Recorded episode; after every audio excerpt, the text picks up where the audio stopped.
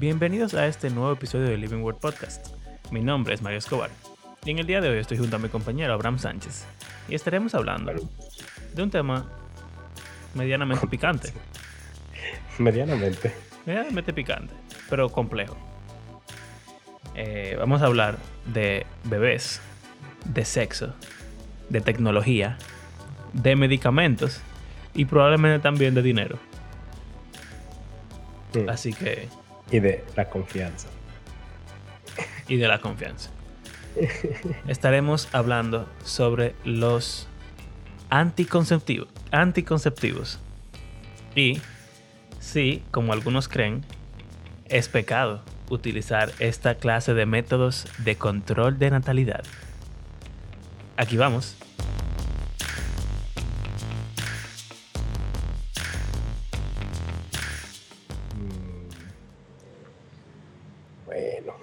Ok, yo dije que yo iba a empezar con un dato curioso. Del onanismo. Sí, del onanismo. Yo pensé que estaba diciendo enanismo cuando. Cuando hablamos de esto, estamos hablando de este tema porque una de nuestros oyentes, que de hecho es uno de nuestros patrons, ey, Sí. qué dura, eh, nos pidió que habláramos del tema.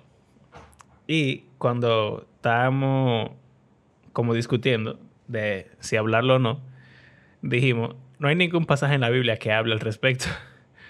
Y ambos pensamos en la historia de Onan. Que, bueno, Abraham, ¿cuál es la historia de Onan? La busco. Sí, ve buscándola. Yo te voy a, yo voy a decir mi dato curioso en lo que tú la buscas. O bueno, yo me la sé. Es- bueno, exacto, dile ya. Eso está en Génesis Judá. 30 36, algo así. Judá tenía tres hijos. Tres Sí. hijos, ajá. Judá tenía tres hijos. Y bueno, él se fue de donde sus padres. O sea, en el momento de la historia de José en la Biblia, todo el mundo conoce la historia de José. José se fue, digo, no, lo fueron para Egipto, lo vendieron como esclavo. y en ese momento que José está allá en Egipto, la historia de repente se detiene y te dejan de hablar de José y de repente te dicen que Judá se fue a vivir en Canaán por ahí y se casó con una mujer y no sé cuánto. Y entonces prometió a su hijo con Tamar. Entonces, el primer hijo, que se- después de casarse, murió sin tener hijos. Porque era eh, Malo. malo, exacto. Dios lo mató por malo. El Señor lo mató, exacto. Entonces, Onán era el segundo hijo. Y Onán, como era, hay una costumbre muy extraña para nosotros, pero tenía sentido en ese tiempo, que si tu hermano mo- eh, moría, o sea, se había casado, pero moría sin tener hijos, tú te casabas con la mujer de tu hermano y le dabas hijos a tu hermano con tu cuñada, ahora esposa. Eh, eso era lo, lo normal y lo, como lo, eh, ¿cómo lo digo? Lo, correcto. apropiado, exacto. Lo- sí, lo- lo- tu deber. Entonces, dice la Biblia, un detalle interesante, que Onán vertía en tierra para evitar darle descendencia a su hermano. Entonces, Dios lo mató también. Entonces, de ahí podemos sacar la conclusión lógica que cualquier método anticonceptivo es penalizado, pena de muerte, de parte del Señor en el Antiguo Testamento. En todos los casos que se habla de anticoncepción, hay muerte, porque solo pasa una vez. Ok, ahora el dato curioso sobre el onanismo. En japonés, Uh, la palabra para masturbación es la palabra onani, que viene de la palabra onanismo. Porque o sea, que no había una palabra para eso antes del cristianismo. mm, no, no sé. Si tú buscas en Google Translate ahora mismo masturbación y lo pones en japonés, te va a aparecer onani. Mm. Y esa palabra es esa por Onan. Nicolás Eh, interesante porque, por ejemplo, yo una vez estuve en clase de japonés y me llamó la atención que la palabra para pan en japonés es pan, Mm, porque Sí, del portugués. No. Ajá. O sea, parece que había como una relación comercial con Portugal hace no sé cuántos cientos de años. Y la palabra pan es literalmente pan. Bueno, Y en verdad. Como lo vi, yo lo busqué ahora mismo en Google, como tú dijiste. Y está en katakana. Eh, el que no sabe, hay Exacto. tres como alfabetos en japonés, básicamente. Y el katakana generalmente se utiliza para palabras importadas de otros idiomas. Entonces, pan y onani están en katakana, que significa que son palabras importadas. Tú sabes que también la historia japonesa es muy reciente. O sea, Japón se convirtió en una nación moderna hace, qué sé yo, 200 años, una cosa así. Mm, Sí, Eran porque... no, lo que pasa es que Japón fue un estado eh, guerrero todos los años de la historia del mundo. Y nunca hubo como, como una unión, como una unificación nacional. Hasta, mm, hasta como los 1800, por ahí. wow. Porque China era así, pero eso fue No, eso fue hace mucho. historia antigua. Sí, eh, de hecho, cuando ya la Europa moderna existía, la revolución industrial y todo eso, Japón era que estaba empezando a funcionar como una nación, el Japón que más o menos conocemos hoy. Pero antes de eso era todo pleito eh, entre jefes feudales y los samuráis y la cosa. Entonces probablemente el, el idioma japonés se como que se estandarizó muy recientemente también por eso. Mm, interesante. Pero bueno, esta no es una clase de japonés. El punto es que Onan Onan vertió. vertió en tierra. Y ese es el único ejemplo de anticoncepción que encontramos en la Biblia. Y muchas personas que están en contra de la anti- anticoncepción usan esa historia para basar su argumento. Ahora. Abraham, ¿qué tú crees? de esa historia. No sé, de lo que sea. Porque para mí, el problema más grande de esa historia no es el verter en tierra per se, que se está condenando, sino la actitud de no querer darle descendencia a su hermano. Evidentemente. Parece ser, exacto, como que el enfoque. O sea, que utilizar esa historia para decir que absolutamente y sin dudar, la Biblia condena cualquier método anticonceptivo que ni siquiera existía en ese tiempo, es demasiado. Ahora, que tú puedas utilizar la Biblia para defender una postura de que los cristianos no deberían utilizar anticonceptivos, yo creo que se puede sacar un argumento.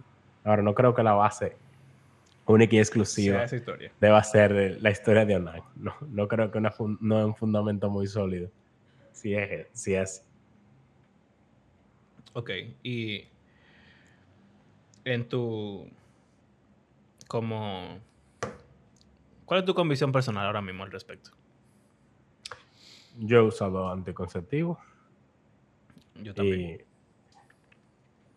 es interesante porque realmente yo diría que el, más del 90% de la gente simplemente no le ha dado mente a eso porque es algo sumamente común en nuestra cultura y en mi contexto eclesiástico no es algo que se habla, o sea, no hablo que se habla como que, como que se pudiera considerar mal en lo absoluto.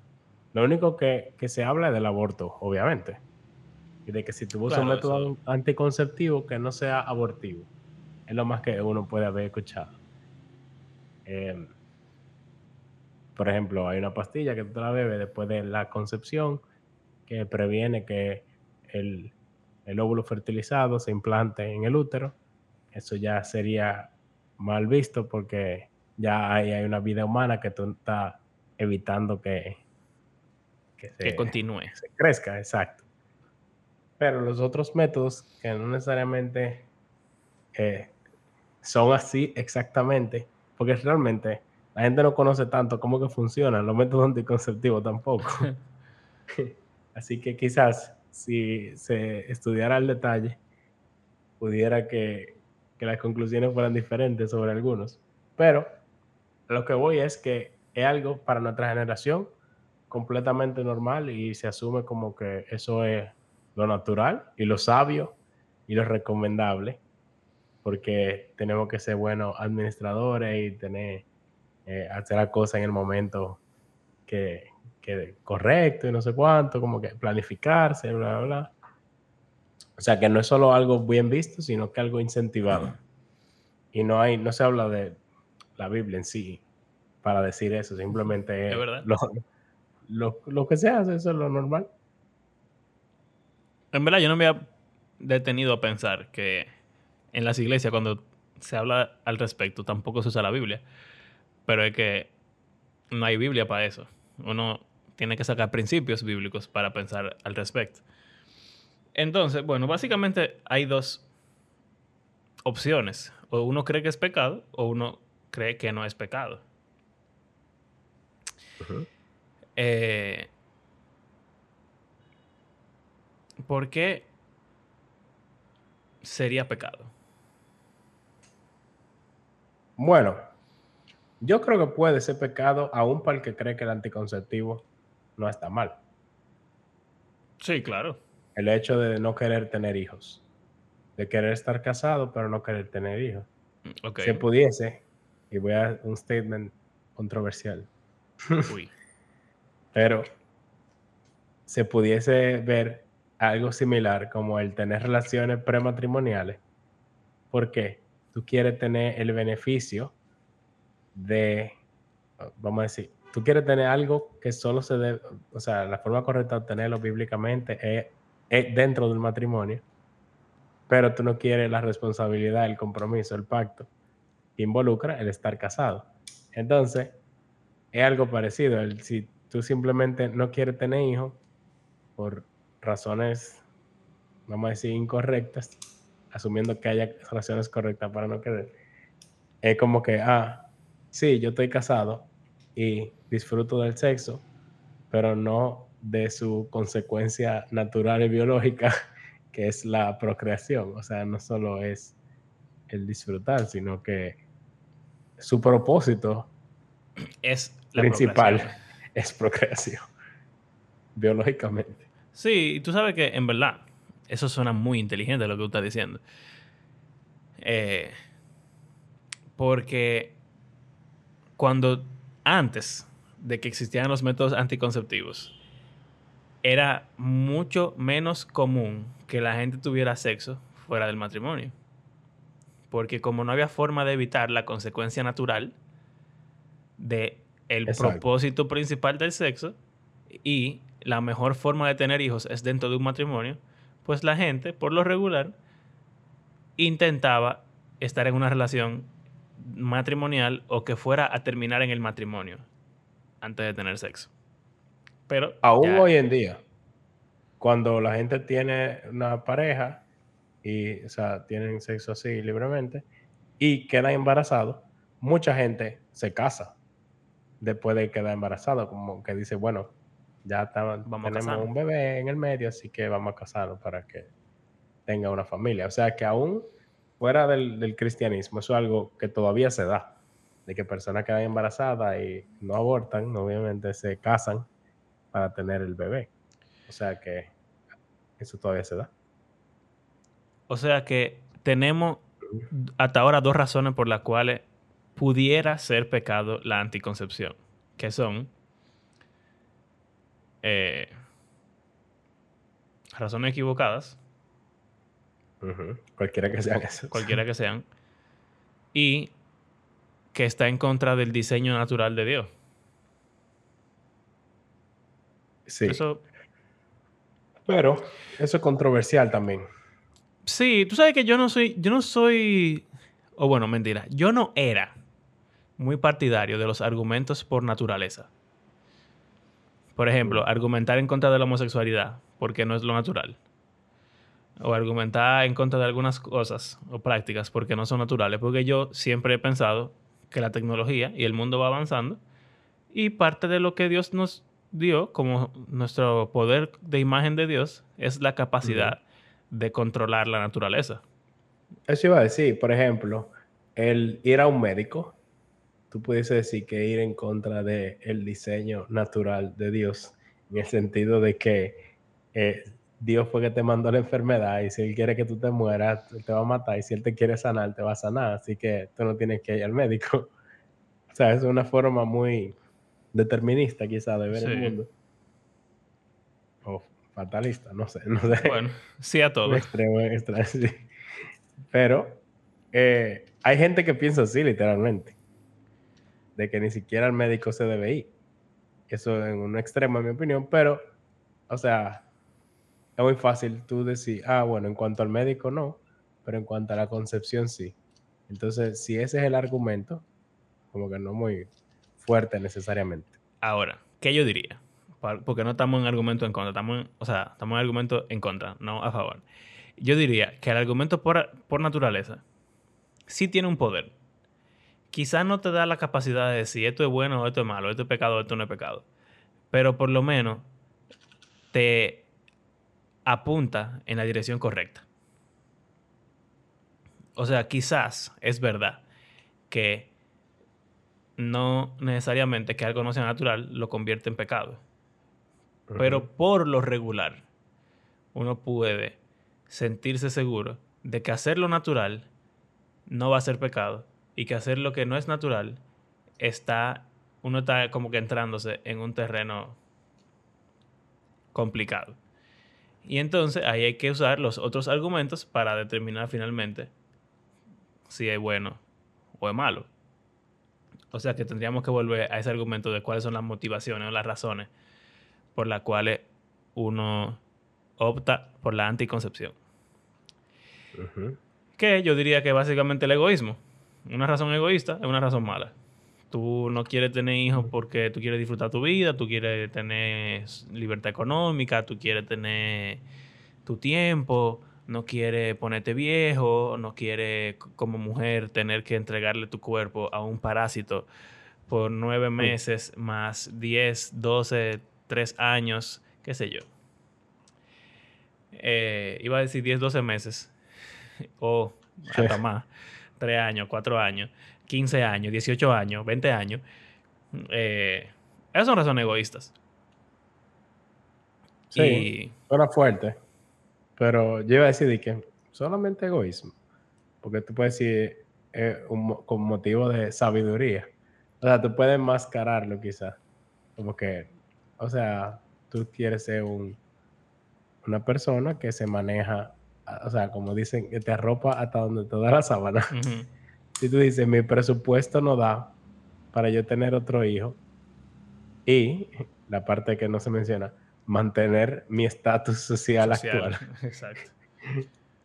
Entonces, yo no voy a tener más hijos porque más hijos es más gasto. Entonces, vamos a vivir más pobres que lo que somos. Entonces, no es sabio yo tener más hijos si no quiero que ellos vivan en una condición social menor a la que yo tengo ahora.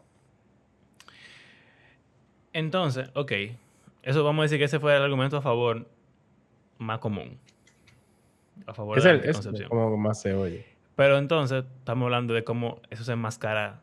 O sea, eso es una forma de enmascarar el egoísmo. Yo creo que una opción es que es una forma de enmascarar el egoísmo. Otra opción es que pensar así simplemente refleja que tú no confías en Dios y ya. Y tú no confías en cómo Dios ha creado el mundo y cómo debería funcionar. Porque nadie tenía esa opción antes. Hasta que tenemos 20 años, hasta hace 60 años, esa opción no existía. Y todo el mundo tenía que tener su muchacho obligado. Bueno, hay métodos que siempre han existido, como el ritmo. Está bien, está bien, pero tú sabes que eso, eso falla, eso falla mucho. Eh, entonces, si Dios creó el mundo de esa forma, esto, volviendo como al argumento por naturaleza, Dios creó el mundo de esa forma. por 6.000 años de historia humana ha funcionado. Y los hijos no han sido la razón por la cual la gente está en pobreza a lo largo de la historia. La razón por la cual la Al gente... contrario. Exacto. Los hijos han servido como, como seguro de vida, eh, han servido como, como pensión, han servido como esclavos y trabajadores. Eh, los Hay hijos- muchos factores, en verdad, de eso de la, del crecimiento poblacional. Porque es una cultura y sistema económico completamente diferente. Cuando yo tengo una tierra, soy un campesino, tengo un terreno y siembro habichuelas, yo necesito empleados o trabajadores de ese campo de habichuelas. Y qué mejor empleado que tus mismos mi hijos que van a heredar la misma tierra y que van a seguir trabajándola con sus hijos también. O sea, es como, como es que un el sistema que se seguro. sostiene solo, es autosostenible. Pero hoy en día, en nuestra, civil- o sea, en nuestra sociedad, sobre todo personas bien citadinas como nosotros, que tú no tienes de que tierras y tú no tienes de que necesariamente, si tú tienes un trabajo, significa que tú vas a tener un trabajo seguro para tu hijo. Exacto. En lo absoluto. Y no solo eso, sino la educación, la medicina, y que no sé cuánto. O sea, como que el mundo moderno es diferente. Pero también hay otros factores. Que antes, por ejemplo, la gente tenía muchos hijos, pero la mayoría se morían antes de llegar a la adultez. Entonces, como que sobrevivían eh, cuatro, seis, algunos, en una familia rara, 10, 12, hasta 20 pero no era lo, lo común. Entonces, a medida que se va como civilizando, por decir así, la sociedad, la gente va teniendo menos hijos.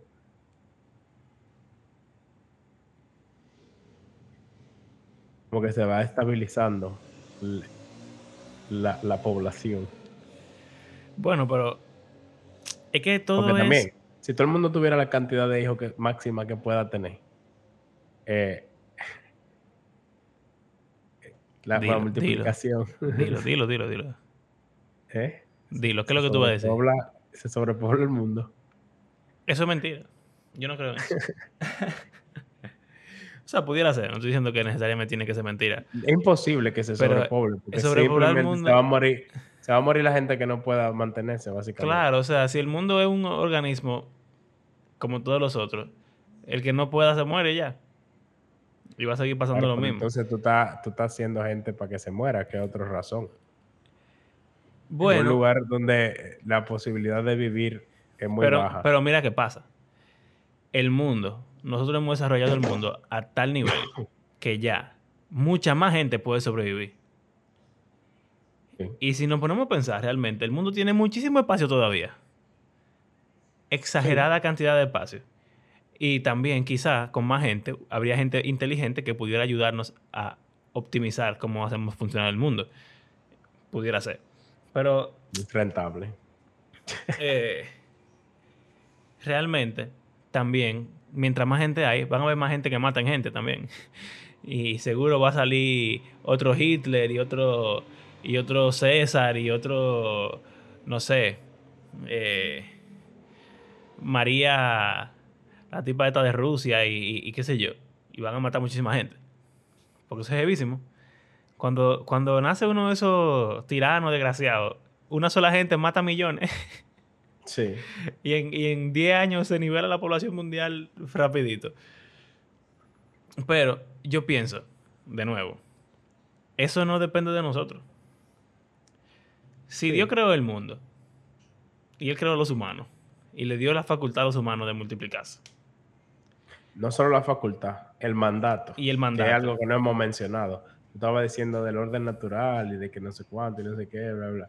Y yo lo que estaba pe- esperando, como a ver en qué momento mencionarlo, que él, lo normal no es solo la procreación, sino que es la bendición de Edén y el mandato que se le dio a la humanidad cuando él lo creó. o sea, lo más grande que tenemos.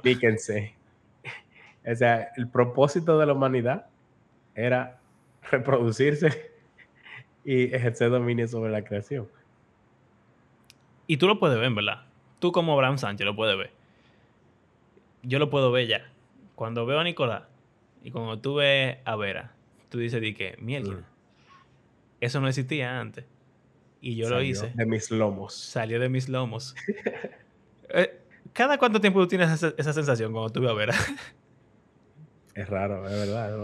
o sea, a cada rato, Yo lo hice. literal, a cada rato, Carla y yo vemos a Nicolás y decimos, hey, ese hijo es tuyo. Ajá, así Ese, mismo. ese hijo, ese, ese hijo tuyo conmigo. E- Esa hija tuya, Tú lo hiciste. tremenda. O sea, es una sensación, men, que tú dices, conchale, yo tengo un poder bacanísimo. Crear Y, vida. qué sé yo, un gran poder conlleva una gran res- responsabilidad. No es que es fácil ni cómodo, pero es un poder. Entonces, si Dios nos dio el mandato, hizo que ese fuera el diseño natural, y por toda la historia de la humanidad ha sustentado a la humanidad, siguiendo ese patrón, ¿por qué rayos tenemos que pensar que hacerlo diferente ahora va a, sobrepoblar, a sobrepoblar la tierra, o que va a ser malo, o que vamos a ser pobres? No hay necesidad. Sí. Eso, Que Pablo dice que la gente no se case. sí, pero Pablo era medio loco. Bueno, lo que pasa es que es interesante que hay otro factor que es que eso que se habla en Génesis 1 y Génesis 2, en el contexto de procreación física, biológica, como que se extrapola al contexto espiritual. Es que, por ejemplo, Pablo aparentemente nunca se casó eh, y no tuvo hijos biológicos, pero él habla de sus hijos en la fe, En la fe. que fueron sus, sus discípulos y sus protégés, como dicen, ¿no? gente que, que tuvo con él. Básicamente él los criaba en un sentido, principalmente en el sentido espiritual, pero él también proveía su necesidad de física y estaba con ellos, lo aconsejaba y vivía con ellos, o sea, era literalmente su familia.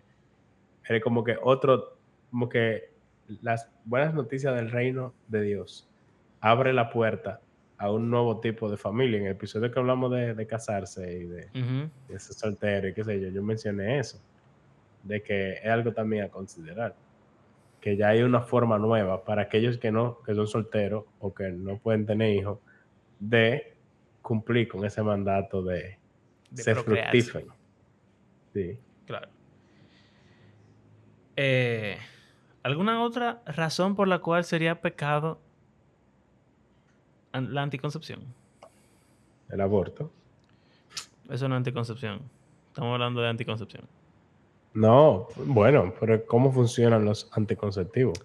Ah, ok, La mayoría de gente no sabe, porque aún los que la gente cree que no son abortivos, tienen algunos factores abortivos en un sentido. O sea, por ejemplo, tengo entendido que la pastilla, por ejemplo, la- las más comunes, es progesterona.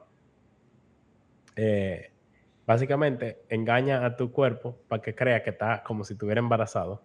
O sea, que los óvulos nunca salen. Entonces el óvulo nunca sale. Si el óvulo nunca sale, nunca se puede fertilizar. Así que nunca se aborta técnicamente. Pero creo que si por cosa de la vida el óvulo se fertilizara, el, esa misma progesterona como que hace, ca- cambia algo o impide algo de que el, Que se implante. Eh, que se implante, exacto. O sea, como que tiene un, un fail safe. Como que en caso de emergencia, si, si se dio, lo evita también. Pero nadie llega a, a ver esa parte claro. porque no te conviene. El- los DIU también son así. O sea, el punto principal Exacto. del DIU es que la cuestión de cobre y eso mata los Mata, mata el esperma. Pero, en caso de que alguno llegue y se fecunde, también Lo lo, mata. mata antes de que se pueda eh, implantar. Así que es un aborto. Pero, por ejemplo, los condones, ahí no hay, ahí no hay aborto. No. Y es el método más común, yo diría. Es el más barato, yo creo. Sí. Eh, entonces, pero también vamos a decir que en algunos casos también la anticoncepción pudiera significar abortar. Eh, Con la definición de aborto también, de que desde la fertilización, ya si tú, lo si tú haces algo que, eh, o sea, por algo que tú hayas hecho, cause la muerte del óvulo fertilizado, entonces es un aborto. O sea, usando esa, ese razonamiento. La definición cristiana de aborto. la definición cristiana evangélica de aborto. Eh, entonces tenemos motivaciones egoístas. Eh, la naturaleza. Contra la naturaleza. Que está ahí medio más o menos en el borde. Tenemos no confiar en Dios. Tenemos desobedecer el mandato de procrear. No ¿Tú dijiste otra? No, eso de la posibilidad de, abortar. Ah, participar en el aborto.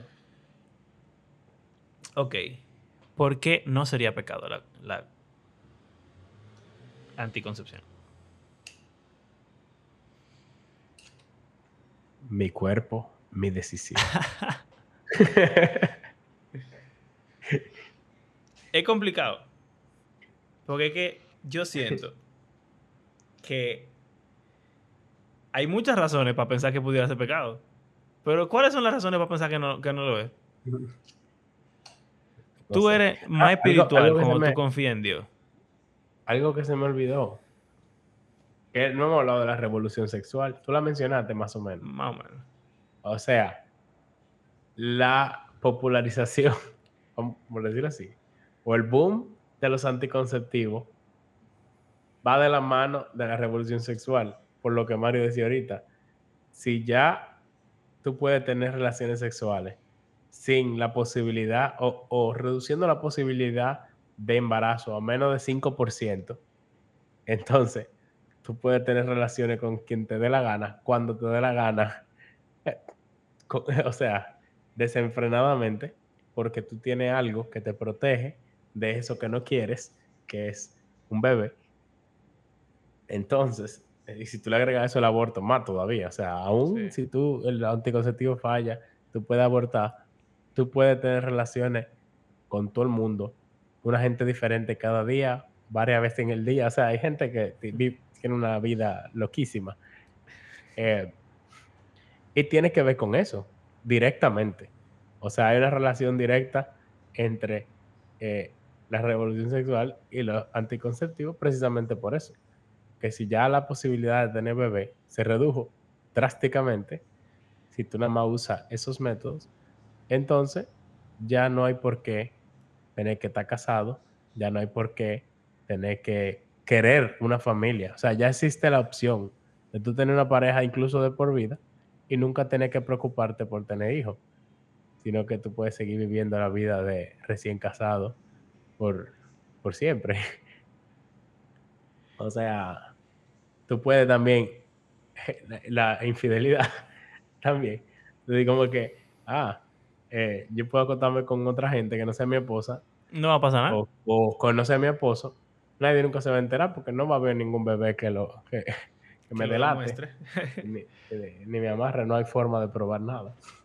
O sea que es complicado en ese sentido. Aún, o sea, aún diciendo que los anticonceptivos no sean pecados ni sean malos, eh, o sea, no se puede negar el impacto que han tenido en la sexualidad, eh, exacto, en la sexualidad y esos temas relacionados. Y eso, básicamente, yo siento que eso es básicamente como salir eh, o partir del argumento en contra de la naturaleza, de alguna forma. Pero también pensé, tú diciendo eso, que quizá no en todos los casos, pero me parece que esa vida, al final, te lleva al arrepentimiento. O sea, tú no. Cuando tú te viejo, yo creo que la mayoría de personas normales van a mirar atrás y se van a arrepentir de no haber tenido una familia. Y haber evitado tener hijos.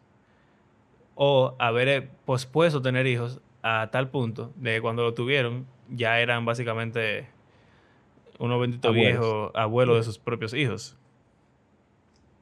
Y quizás eso no es un testimonio de que sea pecado o no, pero por lo menos sí es un testimonio de que quizás no es sabio. Y muchas veces cuando algo no es sabio, es porque Es un pecado. Yo conozco mucha gente que eh, incluso, o sea, tuvieron dos o tres hijos y se prepararon, que algo también, que es un método anticonceptivo ya terminal, definitivo, eh, ya no puede volver a quedar embarazado. Básicamente te esterilizas. Eh, que tuvieron dos y tres hijos y, dicen como que, mira, si yo pudiera ir atrás, yo no lo hubiese hecho porque yo hubiese querido otro. Pero ya la opción se, fue para siempre. Una locura. Se tomó la decisión así en el momento, como que, ay, no, ya estoy pasando demasiado trabajo, no quiero más. Y después dije, yo hubiese tenido otro. Eh, es fuerte. es fuerte y es raro. Otra razón que se me ocurrió tú diciendo eso. Me parece que también uno pudiera argumentar que es una osadía y una falta de respeto de parte de un humano insignificante como nosotros de quitar el don de Dios de dar vida. Lo pensé cuando tú dijiste que prepararte es un, es un método como terminal. Ya no hay forma de volver atrás. O sea, tú, tú estás quitando el, el poder más grande que Dios le dio. La bendición del Edén. O sea, tú, la estás quitando, tú la estás... Eh, Botándola, es como despreciando la Despreciándola, desechándola. Eso pero, me parece una osadía cuando lo pienso así. Sí, pero también tú puedes decir como que, ¿cómo llegamos aquí? O sea, tiene que ver con el hecho de ser imagen de Dios y la capacidad que tenemos de tener dominio sobre la creación. que Dios ha hecho, sí. De poder entonces nosotros entender cómo funciona el cuerpo humano, de modo que podamos inventar algo que, así como la medicina, controla enfermedades y no sé cuánto, tú puedes controlar hasta el hecho de tener hijos o no. Pero es, interesante porque la otra parte, que no es solo eh, anticonceptivo, sino está la cara de la, los médicos de fertilidad. Que es como lo mismo, el mismo estudio que te lleva a la creación de anticonceptivos, o sea, de entender cómo funciona el cuerpo de la mujer y la fertilización y todo eso, lleva también a otros médicos a crear métodos para ayudar a personas que no pueden concebir a concebir. Y eso también yo diría que es un tema controversial. Sí. Porque hay veces que esos métodos tienen los mismos argumentos que estamos hablando. Antinatural, eh, tú estás forzando lo que Dios no, o sea, como que la bendición que Dios, no te, dio. Exacto. Ajá. Como Abraham, tú pudiese decir. Eso es como Abraham y Sara que cogieron a Agar para tener a Ismael. Un alquiler de vientre. Exacto. Aunque un poco diferente. Sí. y también esos métodos crean muchísimas complicaciones porque crean nuevas variables. Un alquiler de, de vientre hace que tu hijo tenga dos madres biológicas. Sí, es raro. Lo cual es rarísimo. No, y el in vitro si vamos con la definición de aborto que estábamos diciendo. También mata muchísimo. tú fertilizas varios óvulos y lo entra todo con la posibilidad alta de que la mayoría de esos mueran. Aunque tú puedes decir, no un aborto porque yo no quería que se murieran, pero... Pero tú no querías tener quintillizos. y es poco probable, aunque pudiese pasar, obviamente. Sí. Ok. Pero e, e, es, raro, o sea, esa otra cara de la moneda. No es solo evitarlo, sino también el procurarlos cuando no se puede. Sí.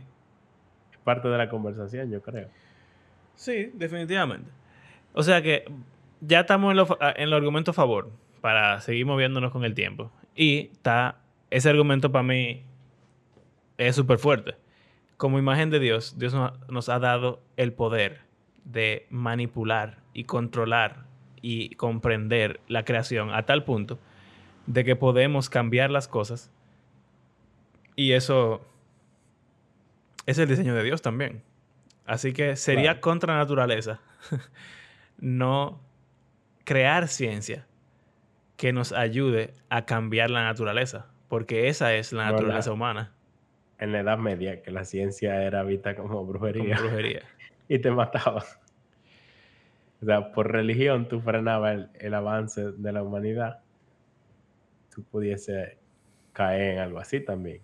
Exacto. De tener miedo a todo lo que tenga que ver con avance tecnológico, porque lo, que, lo desconocido asusta.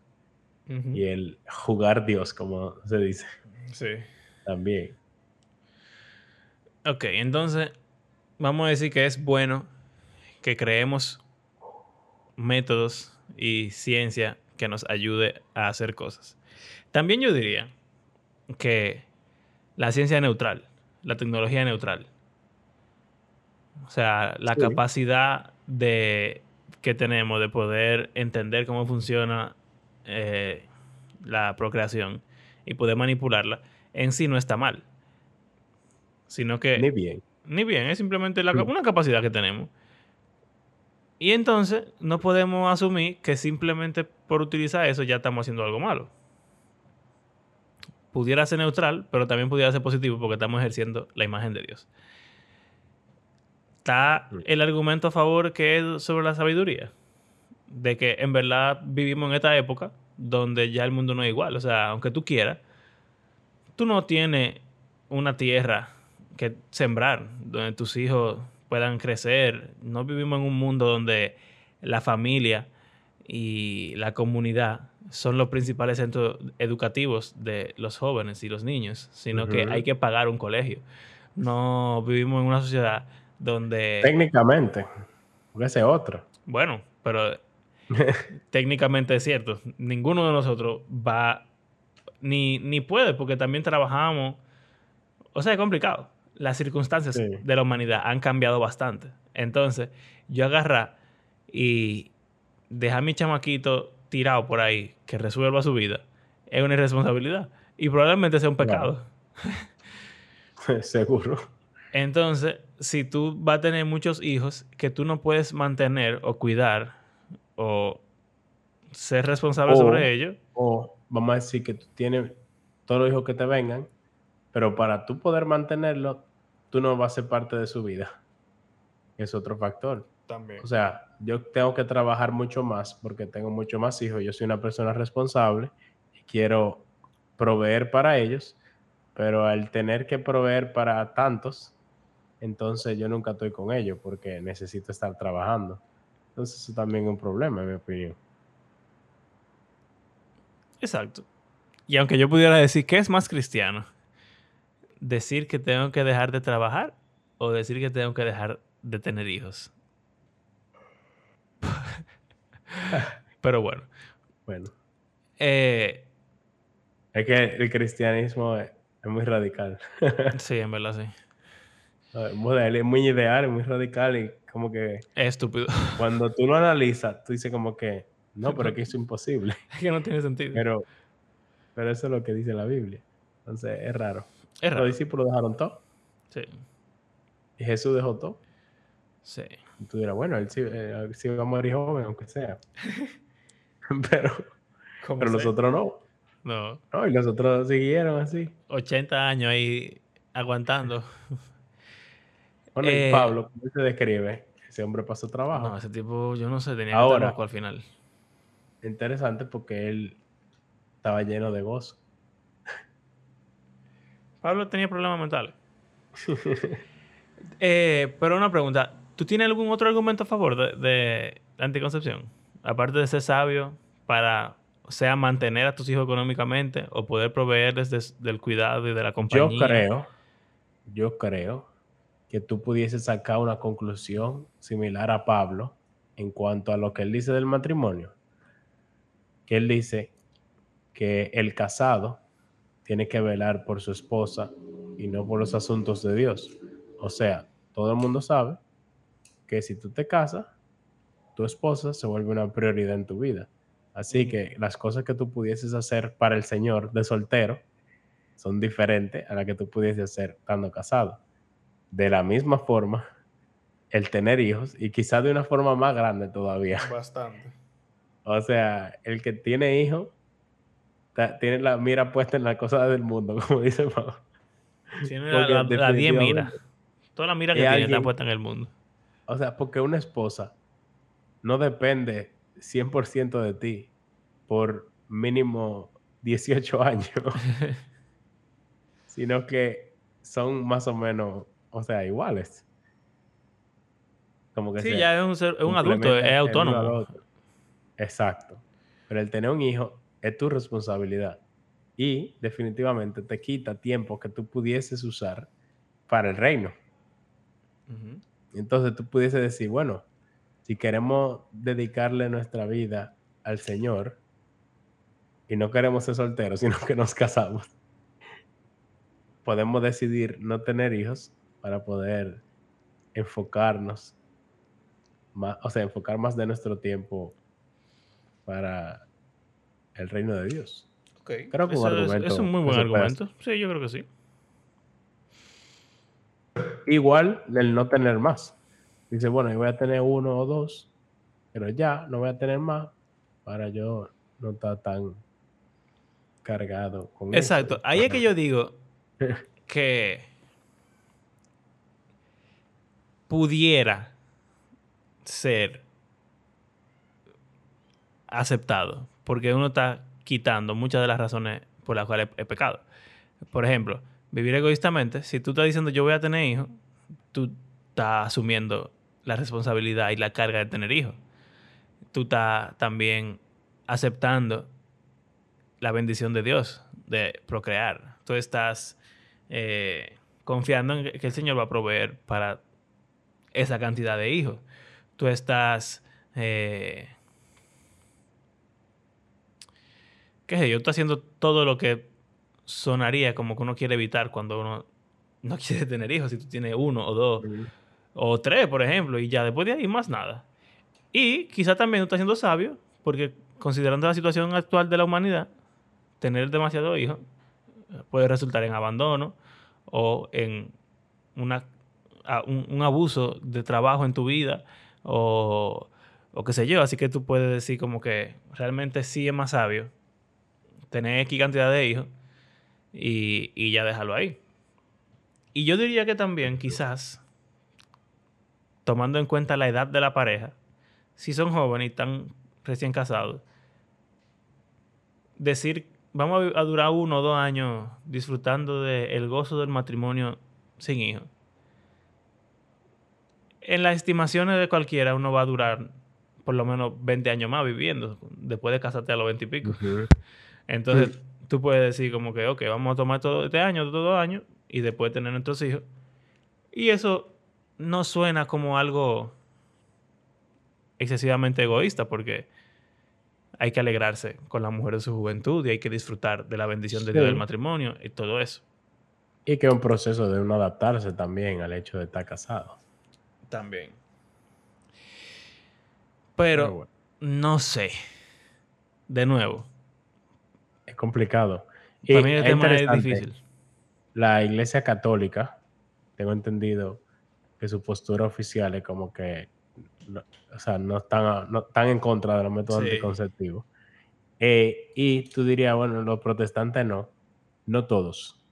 O sea, hay muchos protestantes que también están en contra de la utilización de métodos anticonceptivos. O sea, que no es algo de católico contra protestante, como a veces se quiere hacer la cosa, sino que realmente es un tema que creo que no le damos mente ni importancia y lo asumimos como, o sea, como era parte de nuestra cultura, no le damos mucha mente realmente a la teología de la anticoncepción. o de la concepción en general. Sí. Es complicado, de verdad. Es, un tema realmente complicado. Y creo que como ya hemos mencionado, yo no estoy listo para tomar una decisión al respecto, realmente. Porque a pesar de que veo objetivamente que los argumentos en contra son más que los argumentos a favor, también veo que hay muchas formas de evitar o de manejar esos argumentos en contra. Y decir que ya quizá no aplican o que hay formas en las cuales pudieran no ser relevantes. Complicado. Pero no lo sé. Eh, no lo sé realmente. Yo no sé tampoco. Para nosotros más como que, bueno, queríamos dos. Ya Judy iba a tener el segundo. La segunda. Entonces tú tienes la opción de que, bueno, vamos a aprovechar la cesárea y vamos a esterilizarla. Pero como que esa decisión es como tan terminal y definitiva. Yo me quedo como que, yo no Oye, estoy seguro. Es, fuerte, quisiera es fuerte. estar de acuerdo con eso. Aunque tú no quieras tener más hijos, como sea, es, es complicado. Uno nunca sabe. Y, y tú sabes que también. Carla tiene una tía que dice que un hijo no es familia. Porque dice te muere, no te queda ningún otro. Eso Y, es. o sea, en cierto modo, ¿verdad? También. Como que si pasa algo en en tu familia, en tu vida, mientras más red de apoyo familiar tú tener- tengas, mejor. Tiene que tener mínimo tres. Dice di que uno es ninguno y dos es uno. Exacto. Pero es, es interesante porque esa mentalidad asume que la, muer- la, mu- la mortalidad infantil, Infantil es alta. es alta. Sí. Que ya no es así. Pero Bueno. No sé. Este sí es un tema que conversen ahí. Hablen, diluciden con sus amigos, con sus pastores. en verdad es malo que hayan escuchado esto porque ellos estaban muy tranquilos en su vida sin darle mente a esto. Y ahora van a cuestionarse. Y ahora van a decisiones. "Cónchale, voy a tener 10 hijos cuando me case. No. No creo que nadie concluya eso. Prefieren de que prefiero arrepentirme de mi egoísmo. que- bueno, también es que todo lo que, o sea, si tú no estás como convencido de tomar una decisión, es mejor no hacerlo.